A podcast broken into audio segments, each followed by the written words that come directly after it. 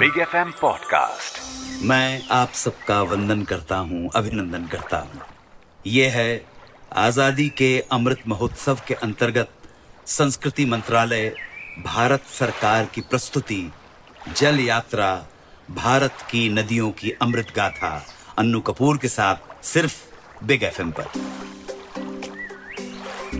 नदियाँ एक अत्यंत महत्वपूर्ण जल संसाधन है। हमारे अनोखे और अद्वितीय प्राचीन देश की नदियाँ भी उतनी ही गौरवशाली हैं जितना ये देश। और सभी नदियों की अपनी अलग अलग महत्ता है, सार्थकता है अलग अलग कहानियाँ हैं। नदियों के साथ जनमानस की भावनाओं की जब भी बात आई, भारत हमेशा सबसे आगे ही रहा। आज एक बार फिर जल यात्रा में आपके साथ निकल पड़ने को तैयार हूँ मैं। कहानियाँ होंगी, बातें होंगी। आज जल यात्रा में हम बातें करेंगे गोदावरी नदी की। बहुत अनूठी है गोदावरी की कहानी, और शायद सबसे ज़्यादा उपनाम भी इसी नदी के हों। तो मेहरबान दोस्तों, शुरू करते हैं आज की जल यात्रा गोदावरी नदी के साथ।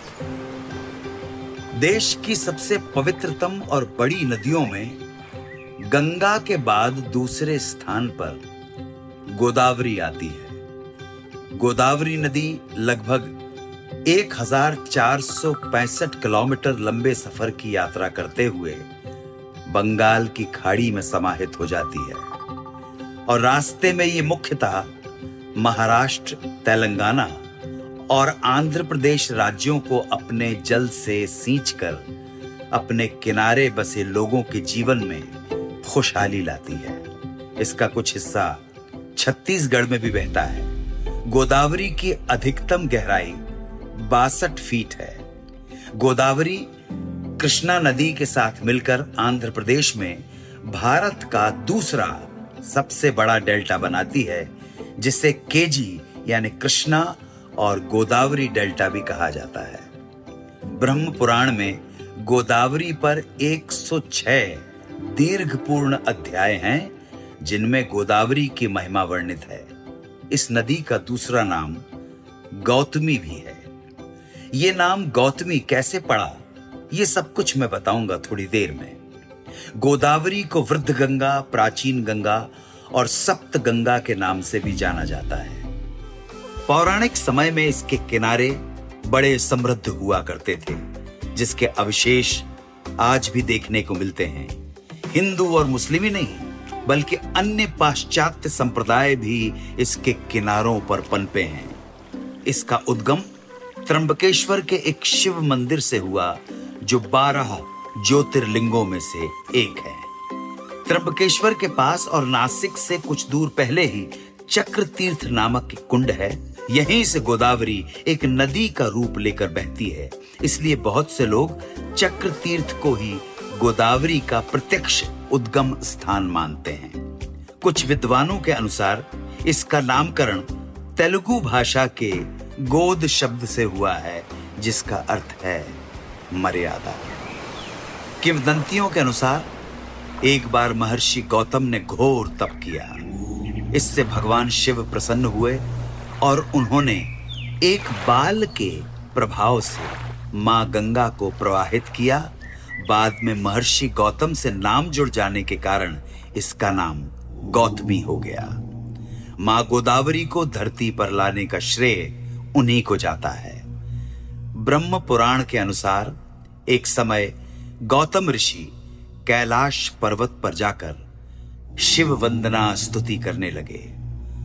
उनकी भक्ति स्तुति से प्रसन्न होकर भगवान शिव उनके समक्ष प्रकट हुए और बोले, गौतम मैं तुम्हारी भक्ति, स्तुति, वंदना तथा उत्तम व्रत से बहुत संतुष्ट हूँ। वर मांगो।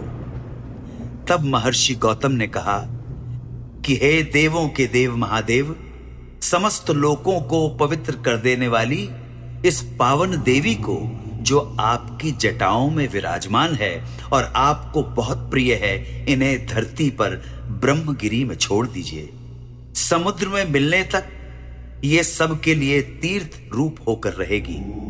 और आशीर्वाद दीजिए महादेव, इनमें स्नान करने से मन, वाणी और शरीर पावन हो जाएँ। उनकी ये बात सुनकर देवों के देव महादेव प्रभु शंकर बोले, तथास्तु। गौतम ऋषि द्वारा धरती पर लाई गई माँ गंगा की इस शाखा को आज गोदावरी कहा जाता है। और चूँकि इन्हें ऋषि गौतम धरती पर लाए, इसलिए इन्हें गौतमी गंगा के नाम से भी जाना जाता है।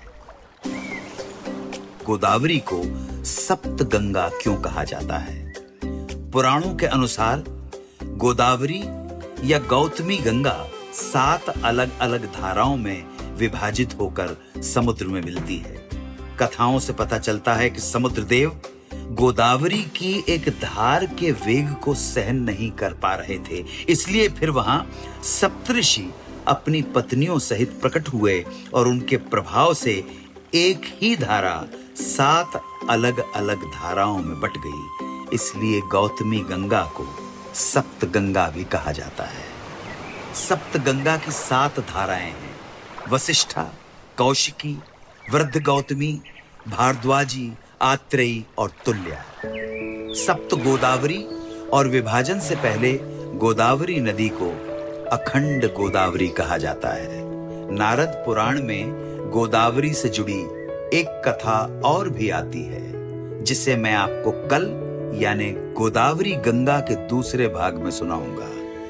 अभी हम बात करते हैं कि इसके किनारे बसने वाले लोगों के जीवन में जो बदलाव आया है उसमें गोदावरी नदी का कितना योगदान है? गोदावरी नदी के तट पर नासिक में कुंभ मेला लगता है।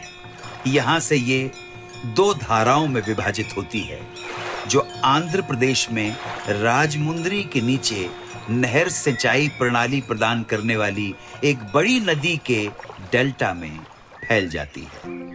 इस नदी का जल ग्रहण क्षेत्र तीन लाख बारह हज़ार आठ सौ बारह वर्ग किलोमीटर है, जो भारत के क्षेत्रफल का लगभग दसवां हिस्सा है। इस बात से ही आप इसकी उपयोगिता का अनुमान लगा सकते हैं। सिंचाई के लिए उपलब्ध पानी का उपयोग करने के लिए मुख्य गोदावरी नदी को प्रणहिता सहायक नदी के साथ संगम तक पूरी तरह से बाँध दिया गया है। मुख्य बाँध है गंगापुर बाँध, जो नासिक के पास है। जयकवाड़ी बाँध, जो पैठन के पास स्थित है, और श्री राम सागर बाँध आदिलाबाद तथा निजामाबाद ज़िले की सीमाओं पर, गोदावरी नदी पर एक और बहुउद्देशीय परियोजना है, विष्णुपुरी बैराज। एशिया की सबसे बड़ी लिफ्ट सिंचाई परियोजना है।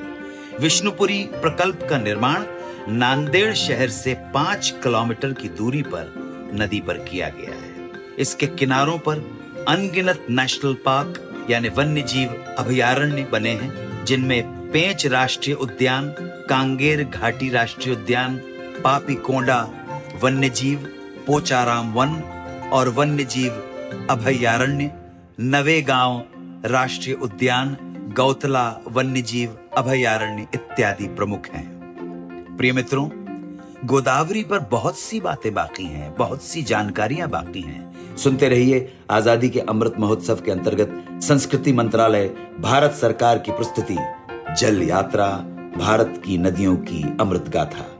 अन्नू कपूर के साथ सिर्फ़ बिग एफएम पर मेरे प्रणाम स्वीकार करें। नमस्कार, जय हिंद, वंदे मातरम।